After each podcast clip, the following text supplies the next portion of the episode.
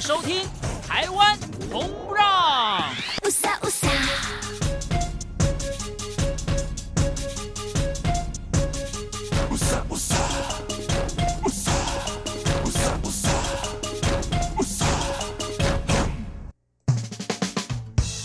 中广播电台来自台湾的声音，欢迎在今天继续收听《台湾红不让》，我是维珍。周日台湾红不让进行的主题是台湾走透透，跟您分享在地的好山好水、好吃的美食以及好温暖的人情味。还有呢，记得上个礼拜才在做元宵节的现场特别节目，但好快哦，一个礼拜又过去了。不过呢，在这个礼拜呢，其实台湾又要迎接的就是二二八的连续假期，所以呢，有非常多跟旅游有关的资讯，但是。呢延续上一周元宵节的话题，有一个重点，也就是很多来参与我们这个在网络上面面答题的朋友呢，我们已经抽出了这个相关的奖项啊，也请锁定我们的官网三个 W 点 RTI 点 ORG 点 TW 看看呢，得奖者是不是就是你？再次祝大家呢，猪年就算在这一次元宵节没有扣音进来，没有拿到奖品。没有关系，因为一整年呢，还有很多得奖的机会，进去锁定我们的央广各节节目哦。那么在今天我们的主题，现在跟大家预告，包含在开场呢，就会来介绍是本周台湾旅游新闻，以及在第二个单元幸福这一站当中呢，也是顺应接下来春天到来了，春暖花开。今天来跟大家介绍呢，是台湾在春季的时候有非常多的这一些花季的活动呢，正要登场。从北中南东有哪一些攻略的重点呢？今天透过马继康老师来跟大家做更详细的分享。从一首歌曲来认识台湾一个地方的单元，旅游放大镜。今天要欣赏的歌曲呢，是圣结石的歌，叫做《薛丁格的猫》。圣结石可以说是台湾呢，其实在网红崛起之后呢，非常具有代表性的一位人物，而且呢，很受到青少年的这一些朋友们的喜欢哦。那今天呢，为什么要听到他的歌曲呢？因为在他的这个制作影片当中呢，就可以发现一件事情，他完全就是我们今天要介绍的这个地方土生土长的孩子。所以有很多呢在地的一些特色的分享，这也就是新北市中和区。那圣结石其实就是在这个地方长大的小孩哦。那对于很多朋友来说呢，可能很熟悉，台湾有一款知名的早餐品牌叫做永和豆浆。事实上呢，在它的旁边就是中和，所以两个的历史发展过程呢，其实是有所连接的。但是最后再跟大家介绍它的历史发展跟旅游特色。现在进行的就是本周台湾旅游新闻。好，首先要来说到呢，是高雄市哦。其实，在去年底的市长选举之后呢，事实上这半年呢，一直都是媒体。非常热爱的话题，尤其是在观光相关的计划的部分呢，其实也引起极高的讨论。那有没有比较明显的数据能看到，到底在高雄的观光市场上面是不是有一些变化呢？根据国际订房网站 Agoda 的统计，高雄市今年呢也的确是第一次打入了亚洲春节的十大旅游城市的这个排行榜当中，而且第一次进榜就名列第五名，而另。另外呢，台湾在地民众订房的亚洲十大城市当中，高雄也同时取代了连续两年获得冠军的日本东京，也就是。在整个亚洲的订房率来说呢，其实打败了过去蝉联两届冠军的东京，成为了台湾人最爱的旅游城市哦。那么这个数据当中也显示呢，其实不只是在订房入住率的部分，包含呢，其实在年节时候的房价也比过去增长百分之六十七，同时住房率呢也是成长两成哦。当然，作为一个高雄人呢，其实在里面有很多很实际的状况或者是争论的话题呢，也不在我们旅游的。主题当中，不过呢，当然，身为在地人呢，也希望哦，其实不管借由各种方式呢，推动当地的经济发展，都是一件蛮好的事情哦。所以希望大家呢，有机会呢，其实当然最多人入口来到台湾的一个入门，就是在台北。但是呢，其实北中南东各自的这些城镇都有属于各自的风情跟特色。怎么样能够理解呢？第一个就是你牵涉到来造访，一定会有更多多不同的感受。如果还没有这个机会呢，当然就听我们节目来跟大家一一介绍，娓娓道来喽。不过说到台北市呢，当然呢，持续的其实作为这样一个首善之区的地位呢，它都一直会是外来的朋友来到台湾的一个入口城市。因此，台北市政府观光传播局呢，其实在去年也针对全台北市的景点，选出了二十五个最主要的观光游憩景点，同时另外也遴选出在这二十五个当中呢，属于绩优的景点。那么这个雀屏中选的包含了台北故宫博物院。中正纪念堂管理处都获得了特优的殊荣，而优等单位则有台北市的儿童新乐园、台北一零一观景台、国父纪念馆以及台北市立天文科学教育馆。那市长柯文哲也特别说到这两个特优的这一个景点的入选哦。当然，这个原本就是大家非常熟悉的景点，可是呢，在这一次入选成为特优呢，第一个是台北故宫哦，其实除了具有国际级的水准。服务跟文物之外，其实这几年呢，最主要更是致力于数位科技的应用跟发展，同时呢，也应用现代科技，让游客呢，其实跟古物的互动可以更贴近。也就是透过这些技术，你可以更快知道呢每一个古物背后的故事，跟你可以攻略欣赏的重点哦。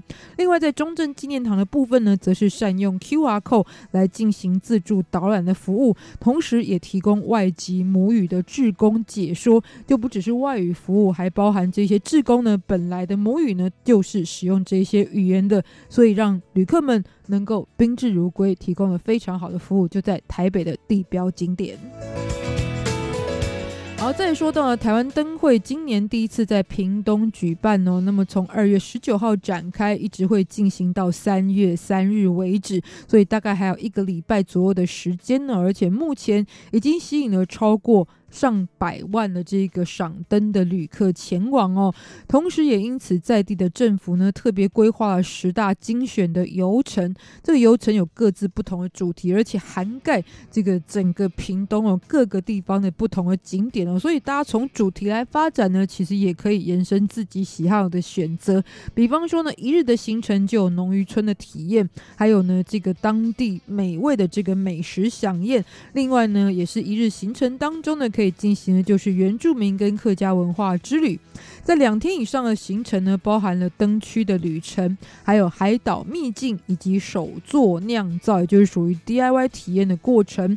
在三天以上的行程呢，包含有山海温泉、海岛风景等等不同的主题。总之，项目非常的众多。不过呢，其实在今年度的台湾灯会，因为光是它有三个展区，光是在最主要的大鹏湾的展区呢，范围就非常辽阔。所以有很多人说到啊，其实这个可能要花几天来逛才可以逛得非常的尽兴。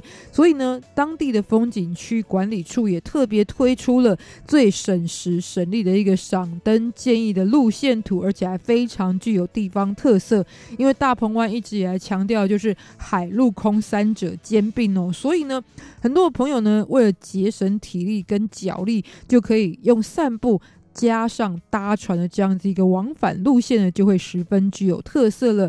尤其当地搭船的游湖行程呢，一直是认识大鹏湾最直接也最好的一个方式了。尤其从海上来看，这个主灯区呢，其实是全然不同的视野体验，非常的过瘾享受，同时也节省体力，这也蛮好的。蛮适合，尤其是长辈们来到此地参观哦。当然呢，在今年的台湾灯会也很快的要落幕，大概一个礼拜左右的时间，所以很多朋友呢，在今年可能没有办法来到台湾参观，但是呢，现在就可以先预告了，明年二零二零年的台湾灯会会在哪里举办呢？就是落脚于台中市哦，这也是这五年来的。第二次的举办哦，上次举办应该是在二零一五年的时候，也是在台中。那么呢，在明年还会有哪些特色呢？其实虽然现在说主题有点太早了，不过呢，每一次都觉得每一个新年呢迎来的都相当的快速，所以感觉很快我们就会跟大家来介绍二零二零年台湾灯会在台中的主灯是什么了。也请继续锁定我们的台湾红不让。好，那么说到在这个赏明年的元宵节灯会之前呢，当然最接近的呢，就是接下来春天到来要赏花。台北一路呢，在近郊非常多的景区，包含从阳明山开始到士林官邸，以及在中南部都有很多不同的主题花卉及特色行程搭配的欣赏。待会再跟大家介绍。这里现在欣赏一首歌曲呢，是很多人在旅行当中的一个坚持的心情，就是渺小的倔强。因为对于现在很多旅行者来说，一套旅程已经不只是吃吃喝喝或是走马看花，更多的是跟自我的对话，而且呢是认识可能从来都未知的自己。所以这一份倔强呢，可以带来更多对自己的认识，甚至在旅途上有更多的惊喜跟成就感。一起来欣赏也是这样子主题的歌曲，来自于吴宇轩所演唱的《渺小的倔强》。待会再回到节目当中。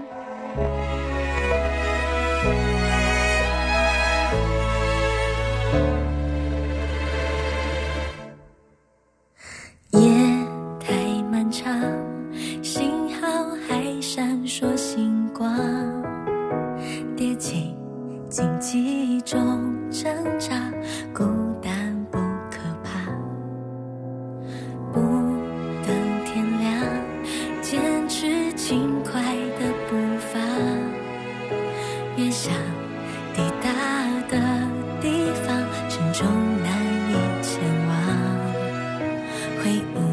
翅膀翻不过高墙。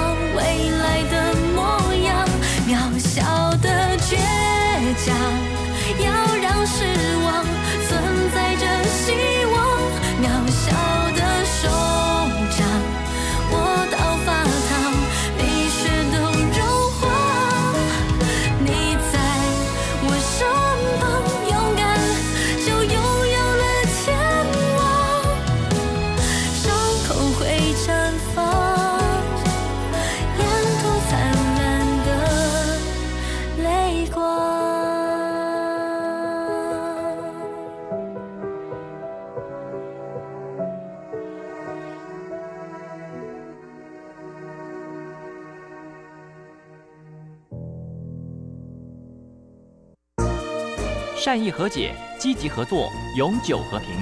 行政院大陆委员会与您携手共创美好的未来。大家好，我是蔡琴。你的愿望是什么？我希望你每一个愿望都会成真。真荒唐，真荒唐，去设计未来的欢迎您继续收听今天的台湾红不让，我是维珍。在刚刚呢，我们的新闻当中呢，其实已经有先跟大家分享的一个主题，也就是呢，春天真的来了。怎么样感受到春天来呢？其实有一句成语叫“春暖花开”，花开其实是一个最美好的连接哦。在台湾呢，因为气候跟地形的不同，海边到高山也有很多不同顺应季节而开放的花朵。但是春天的花开放，好像让大家觉得心情有最惬意的感觉哦，因为我们已经。离开了冬天的冷冽的感觉，所以今天来跟大家进行台湾的春天花季的大攻略。欢迎到我们旅游专家马继康老师。晚上好，各位听众朋友，大家好。欸、不过还是要说一个良心话啦哈。今年如果说要挥别冬天的冷冽，不过今年的冬天其实，在台湾也不算太冷。对啊，今年冬天跑哪去了？大家都在做这样的疑问哈。其实你会发现，地球暖化，今年连台湾也不意外。我不知道维珍今年有没有穿上什么厚外套？我记得我今年的外套好像很多的厚外套今年都没有拿出来穿。真的，因为今年我还忍痛今年买了一件新的外套，结果亮相大概不到十次吧。应该开着冷气在家把它穿出来，就是为了要亮相这样子啊。但是虽然说全球暖化，可是也看到世界上今年还是有蛮多的地方是属于那种极冷的状态哦。所以可能每一个区域遭受到的一个环境条件还是不太一样，就是。对啊，因为整个海水温度上升哦。当然就会造成很多气候上面的这个异常，好像今年一月份的时候，我有朋友去大陆的东北，到山上，因为本来要去滑雪，可是雪量不足，到最后其实也没办法滑雪，所以呢，很多的地方观光啊、生活啊，其实也受到气候影响非常的大，不单单只是说农业上面的一个损失哦。嗯，那说到台湾呢，其实春天代表的花朵应该也有几个比较特别的花卉的路线，就是。对，没错，其实台湾呢。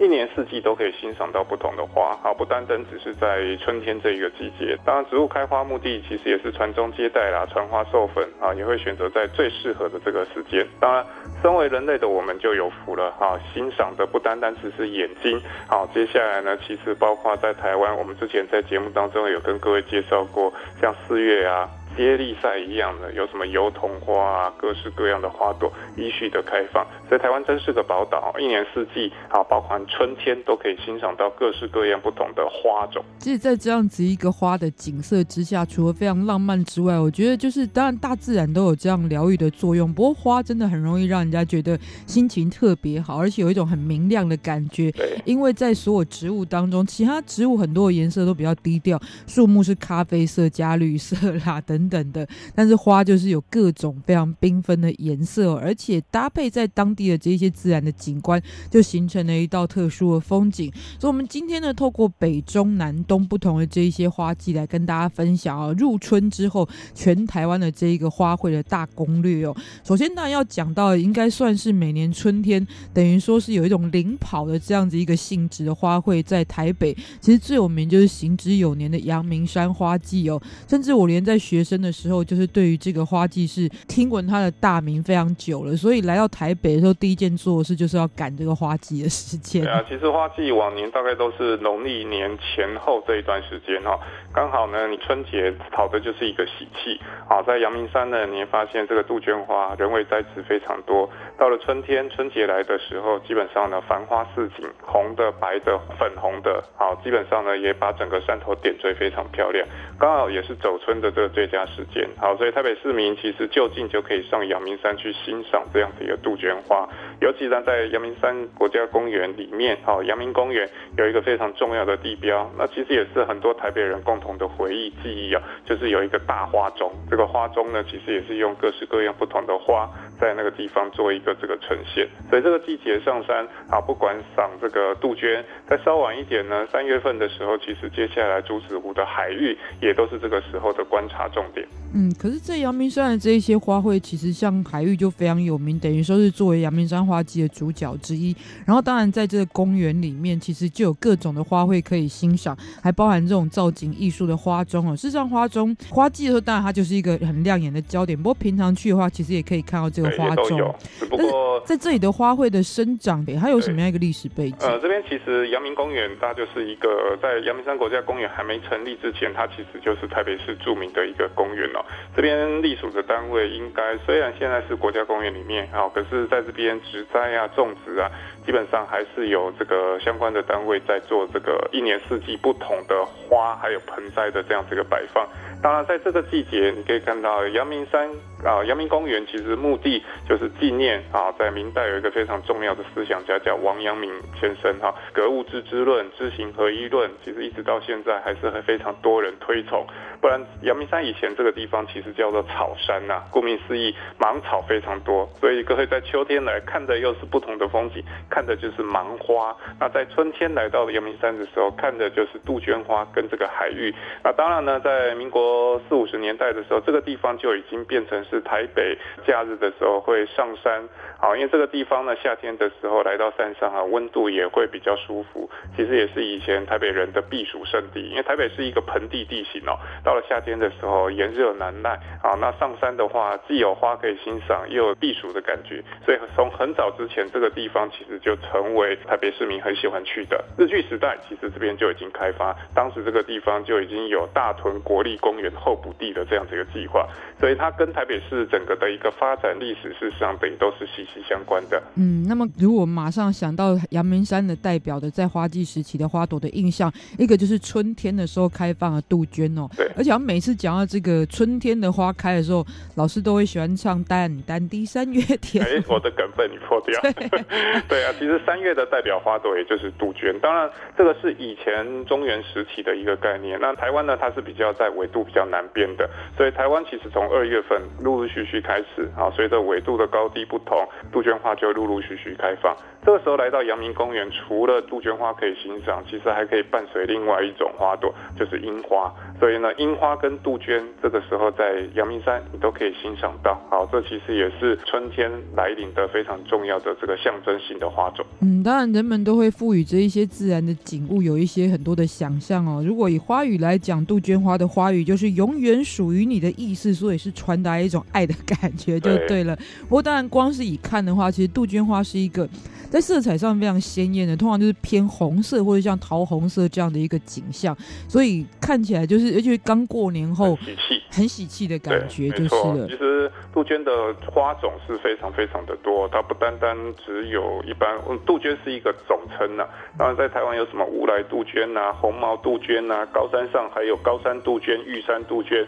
这些其实都是不同的品种，不同的品种，当然刚刚伟生提到花色不外乎白、桃红、粉红以及鲜红，好等等这种颜色，那搭配在一起，其实都是非常喜气的感觉。嗯，所以在阳明山这个地方，最主要观赏花卉的景区，也就是在刚刚所说到的阳明公园，以及在竹子湖呢，就有海域的主题哦。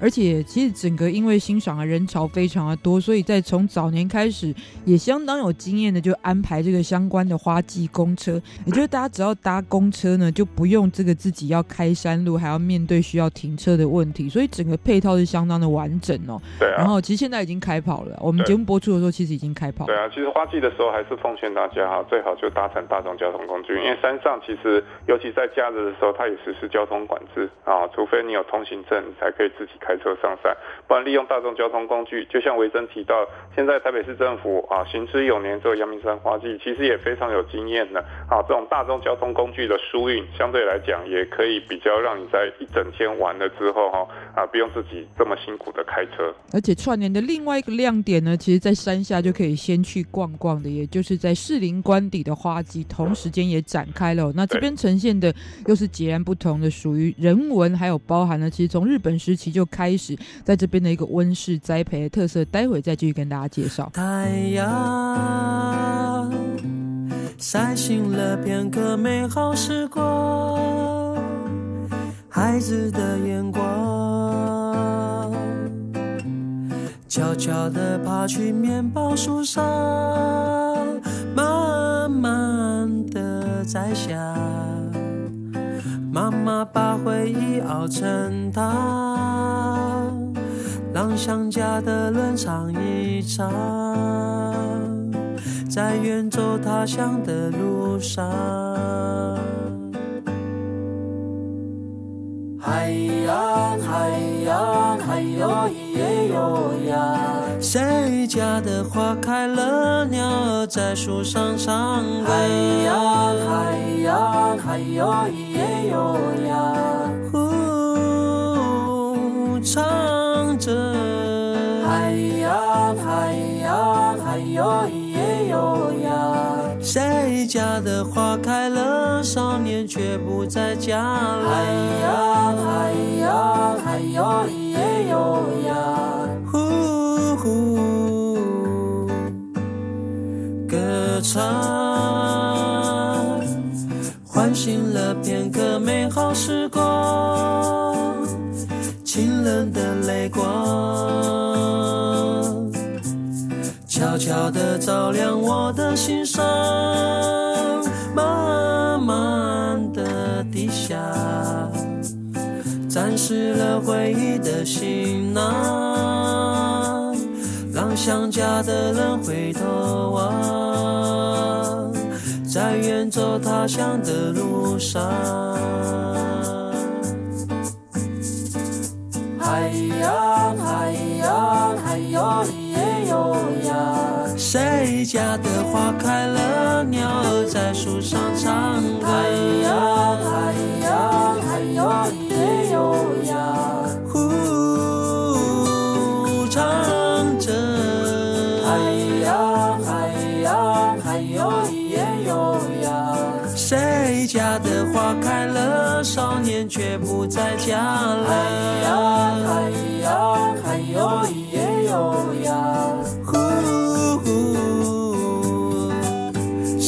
想，这莫名的想，谁能告诉我？从哪飘散？多渴望在远方有你陪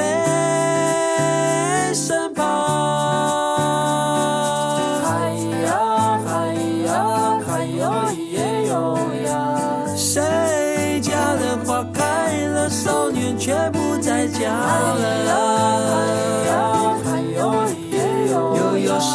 在唱歌，又有谁在思念着？海洋，海洋，还有咿耶哟。谁家的花都开了，少年却不在家了。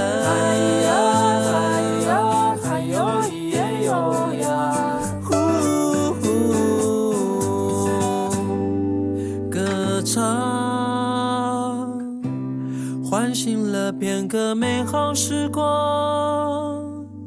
清冷的泪光，悄悄地照亮我的心上，慢慢地低下，沾湿了回忆的行囊，当想家的人回头望，在远走他乡的路上。好，在今天的台湾红不让当中呢，我们幸福这一站就会听到很多跟花有关的歌曲，因为每次说到花这件事情呢，就会联想到很浪漫呐、然后呢有各种不同姿态这样的一个景象哦。我们来介绍了台湾的这个春天的花季全攻略，欢迎到就是旅游专家马继康老师。大家好。哎，说到士林官邸，当然很多人来到这边拜访，尤其是中国大陆的朋友们，可能呢很好奇的就是过去在这里的一个属于蒋介石有关的一个文化历史，毕竟这也是他。他们夫妻在台湾所住的最久的一个地方，不过这栋建筑其实在日本时期，就是属于一个属于农林的试验所的所在地。对，所以一直到现在，虽然回归给平民百姓，大家都可以来啊，一年四季。像之前我记得他有曾经办过玫瑰展，因为蒋宋美龄之前哈也很喜欢玫瑰，所以这边也种了很多的玫瑰。好，所以呢这边其实一直也都有不断更新的这种所谓的花展的这个活动，也符合最早。使用的一个历史呈现，嗯，所以其实延续下来的话，是从日本时期那时候其实就有设置非常良好的温室了。对，那这个温室其实到现在都依旧保存着，而且我当时去欣赏的时候，我本来想说，哎，毕竟是属于官邸嘛，吼，然后大家规模都比较迷你，不过整个来看的话，其实它整个的设置是非常专业的，而且有很多不同的主题可以欣赏。对，没错，所以一年四季。啊，就不管山上阳明山山脚下的士林官邸，都可以欣赏到不同的花。那其实就像老师刚刚所说，每次会有不同的主题哦。其实今年的主题是引进的郁金香作为这个主角，但还有很多花卉类型。不过今年的主打款好像就是郁金香。对，其实郁金香哈，它大家都知道它是荷兰的国花，事实上大家也可能不知道它也是土耳其的国花。那郁金香最早是从土耳其啊，原产地在土耳其，然后经由这个传到欧洲啊，反而今天呢，大家印象最深刻的是在荷兰。荷兰想到就是木鞋、风车、郁金香啊。当然，你现在不用到荷兰，来到士林官邸，你也可以看到郁金香的这样子一个花海或是花卉的一个展出。嗯，而且像刚刚新闻有跟大家分享啊，除了展出荷兰品种郁金香之外，今年也第一次展出了来自于日本富山县的这个郁金香的特色哦，所以有各种不同的。品种，总之整片看过去，老师经常在形容，就是树大便是美的这样子一个非常美感的感觉。不过当然，这两个尤其在北台湾都是大家很熟悉的，在春天可以去赏花的所在地哦。不过如果我们要转移到中部或南部，或是在东部的时候，接下来有什么值得推荐的？嗯，其实我们往中部走，当然呢，这个中南部的天气比跟台北比较起来，温度至少在白天哈，大概可能会有六度到十度左右的这个温差。其实现在台中最重点应该就是那个花博，对，花博。可是我们今天跟各位谈到不是那种常态性，每年都会有的花博。其实我们之前在节目当中也跟各位介绍过哈。那我们现在这个季节呢，如果你三月份、二月底，就是今年大家没遇到，可是以后同一个时间来还都可以遇得上。对对对，那花博只有一个时间的这个限定，它并不是每年有。所以在中部最主要的赏花的景点，呃，赏花的这个品种其实也是非常多，像中部现在其实有樱花。另外呢，还有一个很著名的，其实就是现在今年开始，大家好像讨论度也比较高，叫黄花风铃木。那风铃木其实是一种这个树，好适合做行道树。这个树呢，啊，它其实是巴西的这个国花哈。那原产地其实也在巴西，可是呢，它开出来花其实有不同的颜色。有一种呢叫做黄花风铃木，顾名思义，它就是黄色的花朵。所以是长在枝头上的这种。长在枝头上，好，它就是乔木。然后呢，这个花全部都像铃铛一样，为什么叫风铃木？因为它的开和花就一串一串，看起来好像风铃挂在树上的感觉。黄花当然指的它是有黄色的花朵，另外一种也是风铃木，今年也有人看到，以为它是樱花，结果呢走近一看，发现不是樱花，原来是风铃木，它叫做洋红风铃木，洋。就是夕阳的阳，红就是红色的红。顾名思义，它开的就是粉红色的花朵。所以同样风铃木，你发现有黄花风铃木，也也有这个洋红风铃木。其实呢，风铃木整个开起花来，因为它在开花的时候叶子是完全不长的，全部脱落，所以它只有花挂在枝头，又好像一串一串的风铃。所以呢，在台湾常常，尤其在中南部地区哦，都常常可以看到这种植物来当做行道树，因为它也是属于耐旱的这个物种。哦，在台湾中南部的，到了冬天也是枯水期，这时候也适合这一种黄花风铃木来当做行道树，非常适合当地接地气的感觉。嗯，所以可能也不见得需要特别去到哪个景区，然后这样进行欣赏。事实上，可能在大家游历中南部的时候，其实就可以看到这样子一个花卉的出现。对，而且中南部其实越到这种所谓的乡间小路，尤其像这种产业道路啊，或是乡道啊、县道啊，车辆车流量不多，可是两边呢，通常栽种的这个行道树，有机会各位可以去看。像我们之前在节目有曾经介过几介绍过几集的绿色隧道，像这绿色隧道呢，它其实就是樟树。那樟树开花的时候，它是浅绿色，整个这样一片看过去，就如同维珍刚刚讲到我的名言：树大便是美啊！一整片我们讲说形成一个树廊，或是形成一个隧道的感觉。黄花风铃木也是好，虽然呢我们讲说它不像什么九族文化村啊，不像阳明山公园，它可以讲出一个大的景点。可是当你开车或是骑车在这些啊乡镇在走的时候，你发现常常就是一个长长的两边全部都是种着单一行道树种，也可能是木棉树，也有可能是这个风铃木。那整个花的时候，那个感觉真的是让人啊印象特别的深刻。曾经我记得大家如果要走这一些热门行程的话，大概都是有一个比较主题性或故事性的景点。不过这几年不只是像大家会关注到那些身边的特殊的自然景观之外，比方说我们之前介绍落羽松啊，刚刚老师所提的黄花风铃木，都变成现在很多年轻的朋友喜欢探索的一个景点的路线。我在想，其实这可能也是跟所谓的社群软体，然后类似网红的崛起是有关系的，因为怎么拍怎么都可以拍得很漂亮。对啊，因为那个颜色其实真的非常鲜艳，因为我们在拍照的人就知道，背景尽量单纯了，这样你的主题就在拍人的时候，你的主题会比较能够鲜明或是凸显出来。那拍花其实最棒啊，不管怎么拍啊，尤其有太阳的时候，那个阳光照耀在这些颜色非常鲜艳的花朵上面哈，你拍摄的人的主题，当然不管谁来拍都变成网红网美。嗯，所以这是网红热门行程之一啊。现在网红完美呢，尤其在台湾，我看到是非常热门，就是落雨松，然后呢，像这些花卉以及货柜屋，特别多人爱拍哦。好的，那么其他还有哪一些跟大家推荐的主题呢？我们再欣赏一首歌曲，再回到节目当中。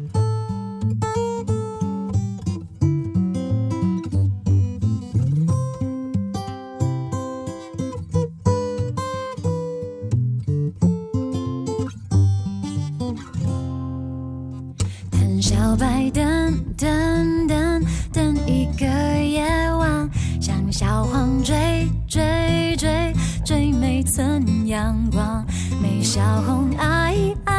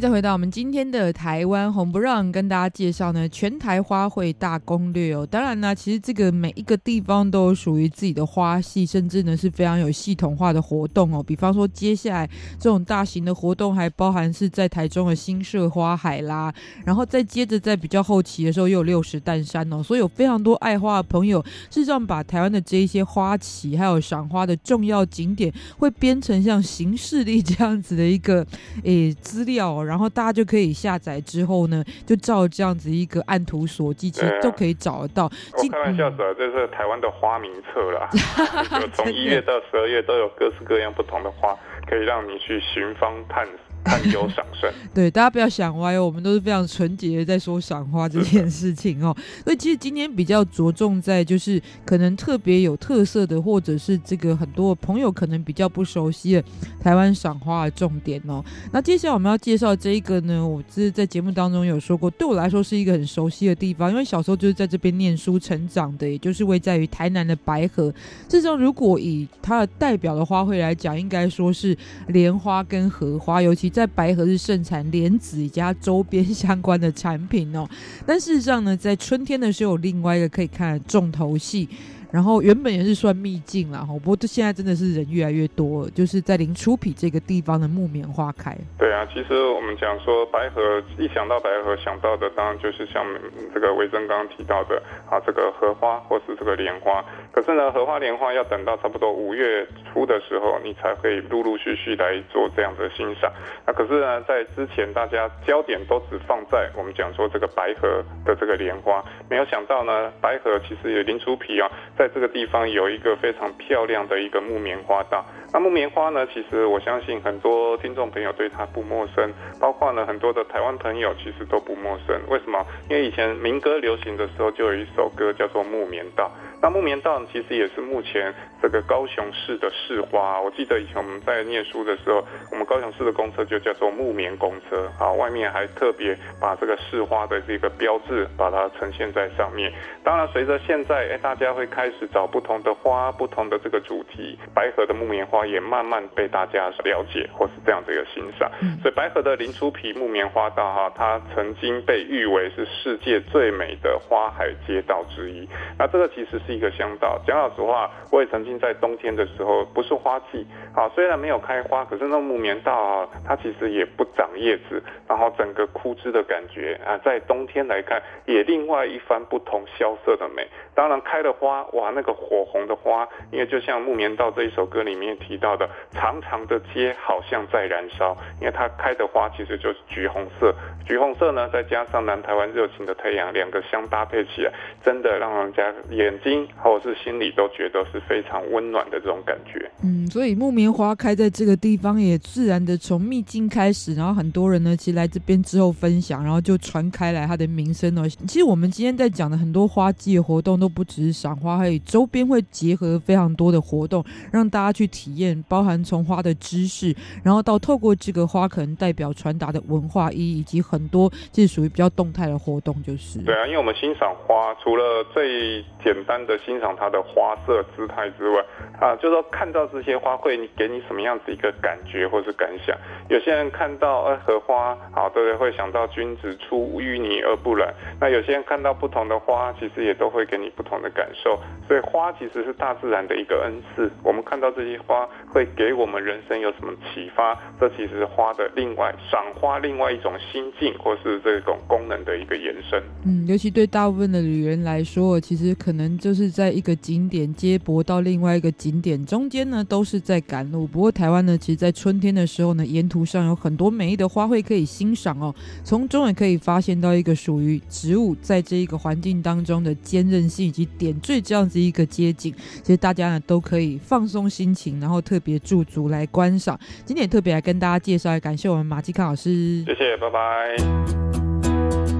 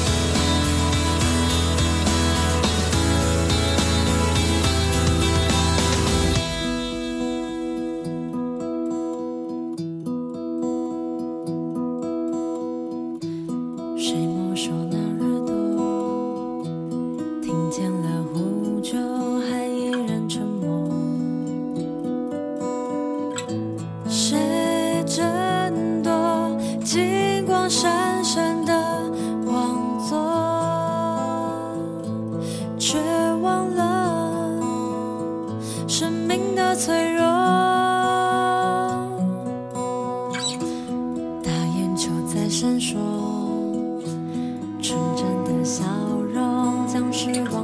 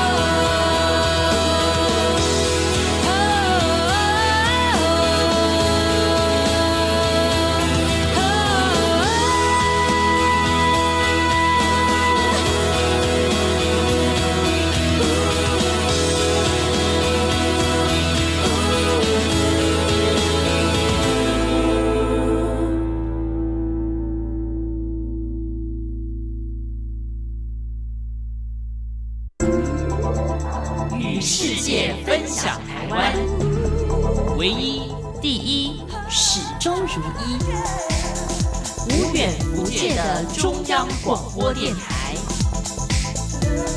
Radio Taiwan International. Be the one. Be the only one. RTI. 大家好，我是光良。你先收听的是中央广播电台。我要祝大家很多很多的期望都会实现。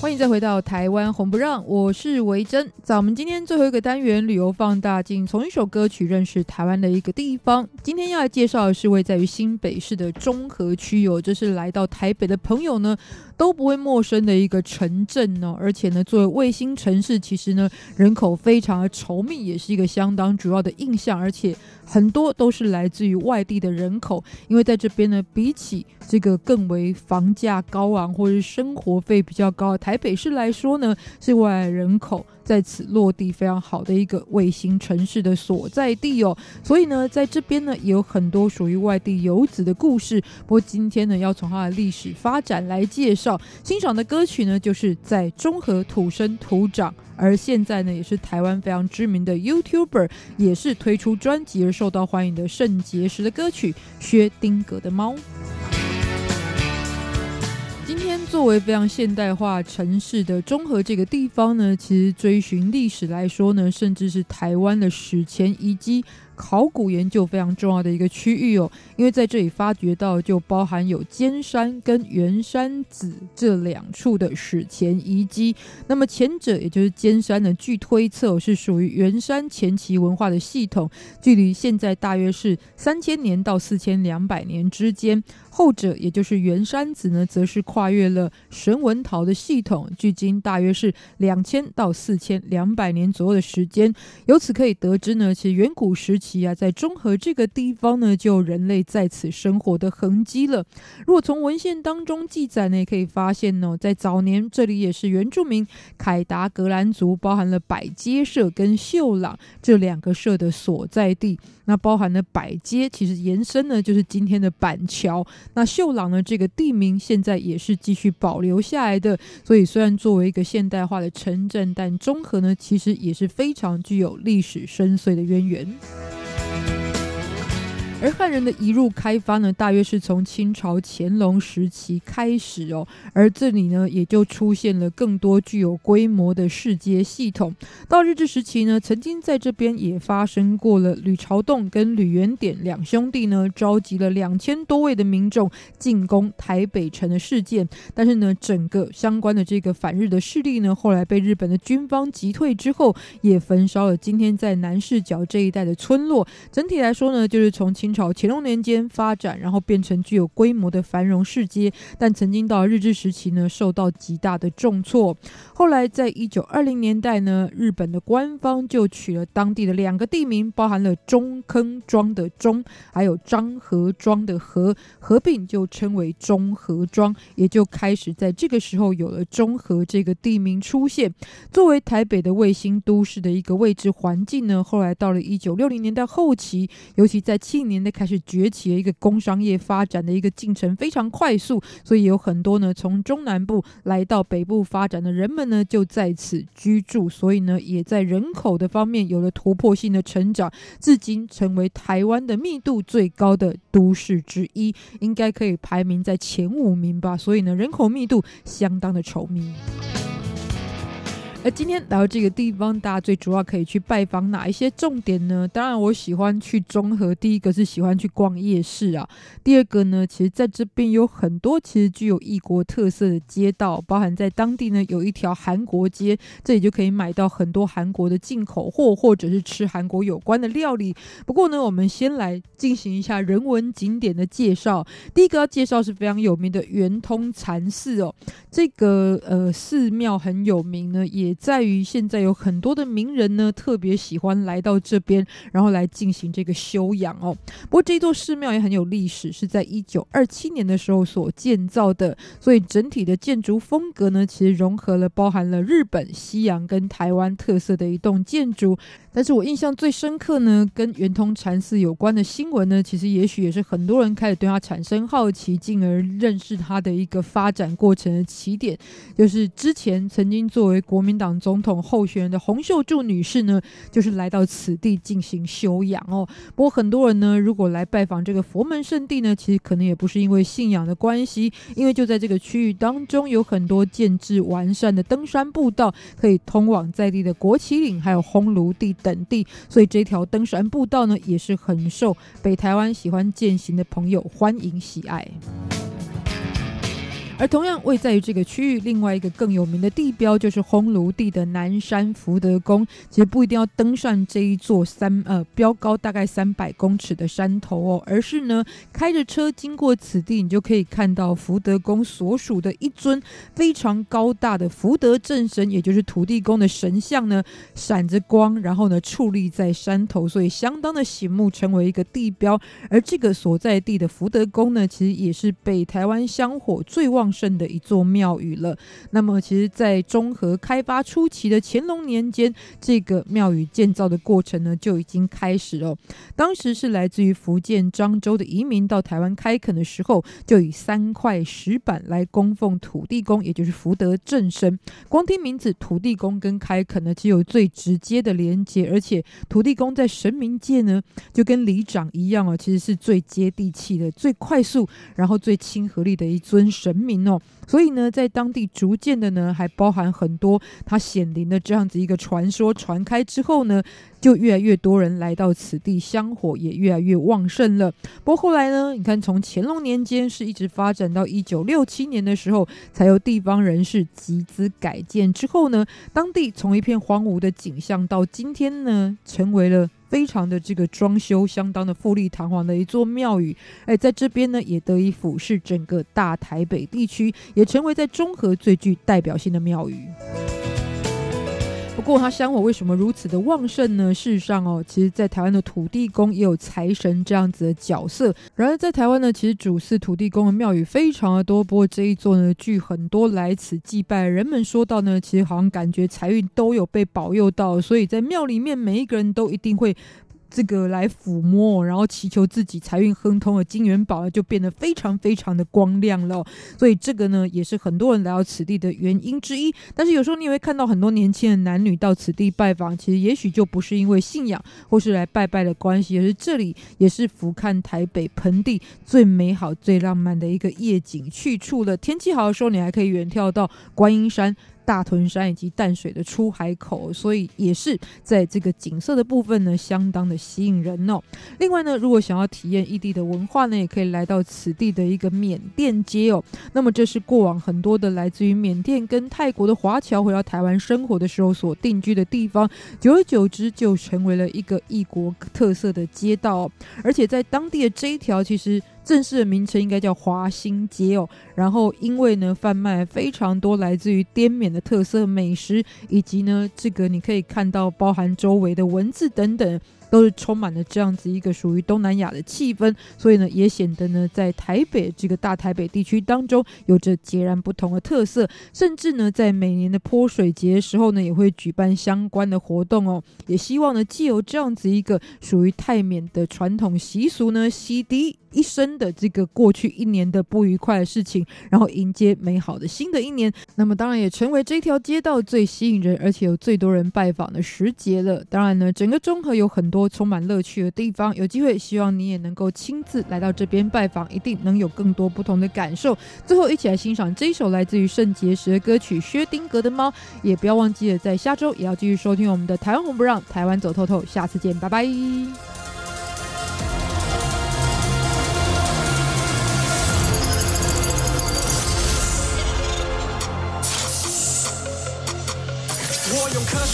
生活里所有的问题，从你手机半导体到天上飞的飞机，再给我几年就能发明时光机，飞回一九零零跟布拉格说别灰心。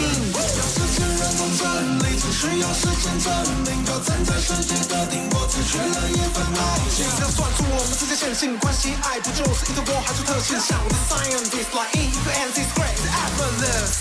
介于要跟不要，像薛定谔的猫；介于活跟死掉，叠加中才微妙。一想笑，一想不笑，一想要，一想不要，你的心无法预料，只有几个外盘才会见效，像薛定谔的猫。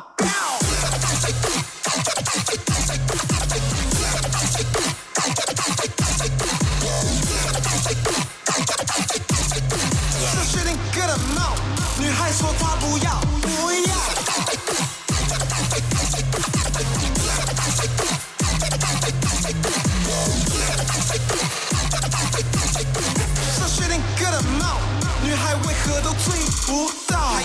站在巨人的肩膀可以摸到天，还以为在他的身边几率波可以实现。也许平行世界早就把手牵，他早就靠在我的肩，可是空间中不会有焦点，所以我没有发现。这地方测试里参见像是有你，每次实验你被拒绝不分距离，上帝到底玩不玩骰子，打破尝试再尝试。科学家不轻易投降，科学不会无计可施，让电子跳跃送错，换个轨道，不知不觉写了一首诗。介于要都不要，就确定个人貌，介于活跟死掉。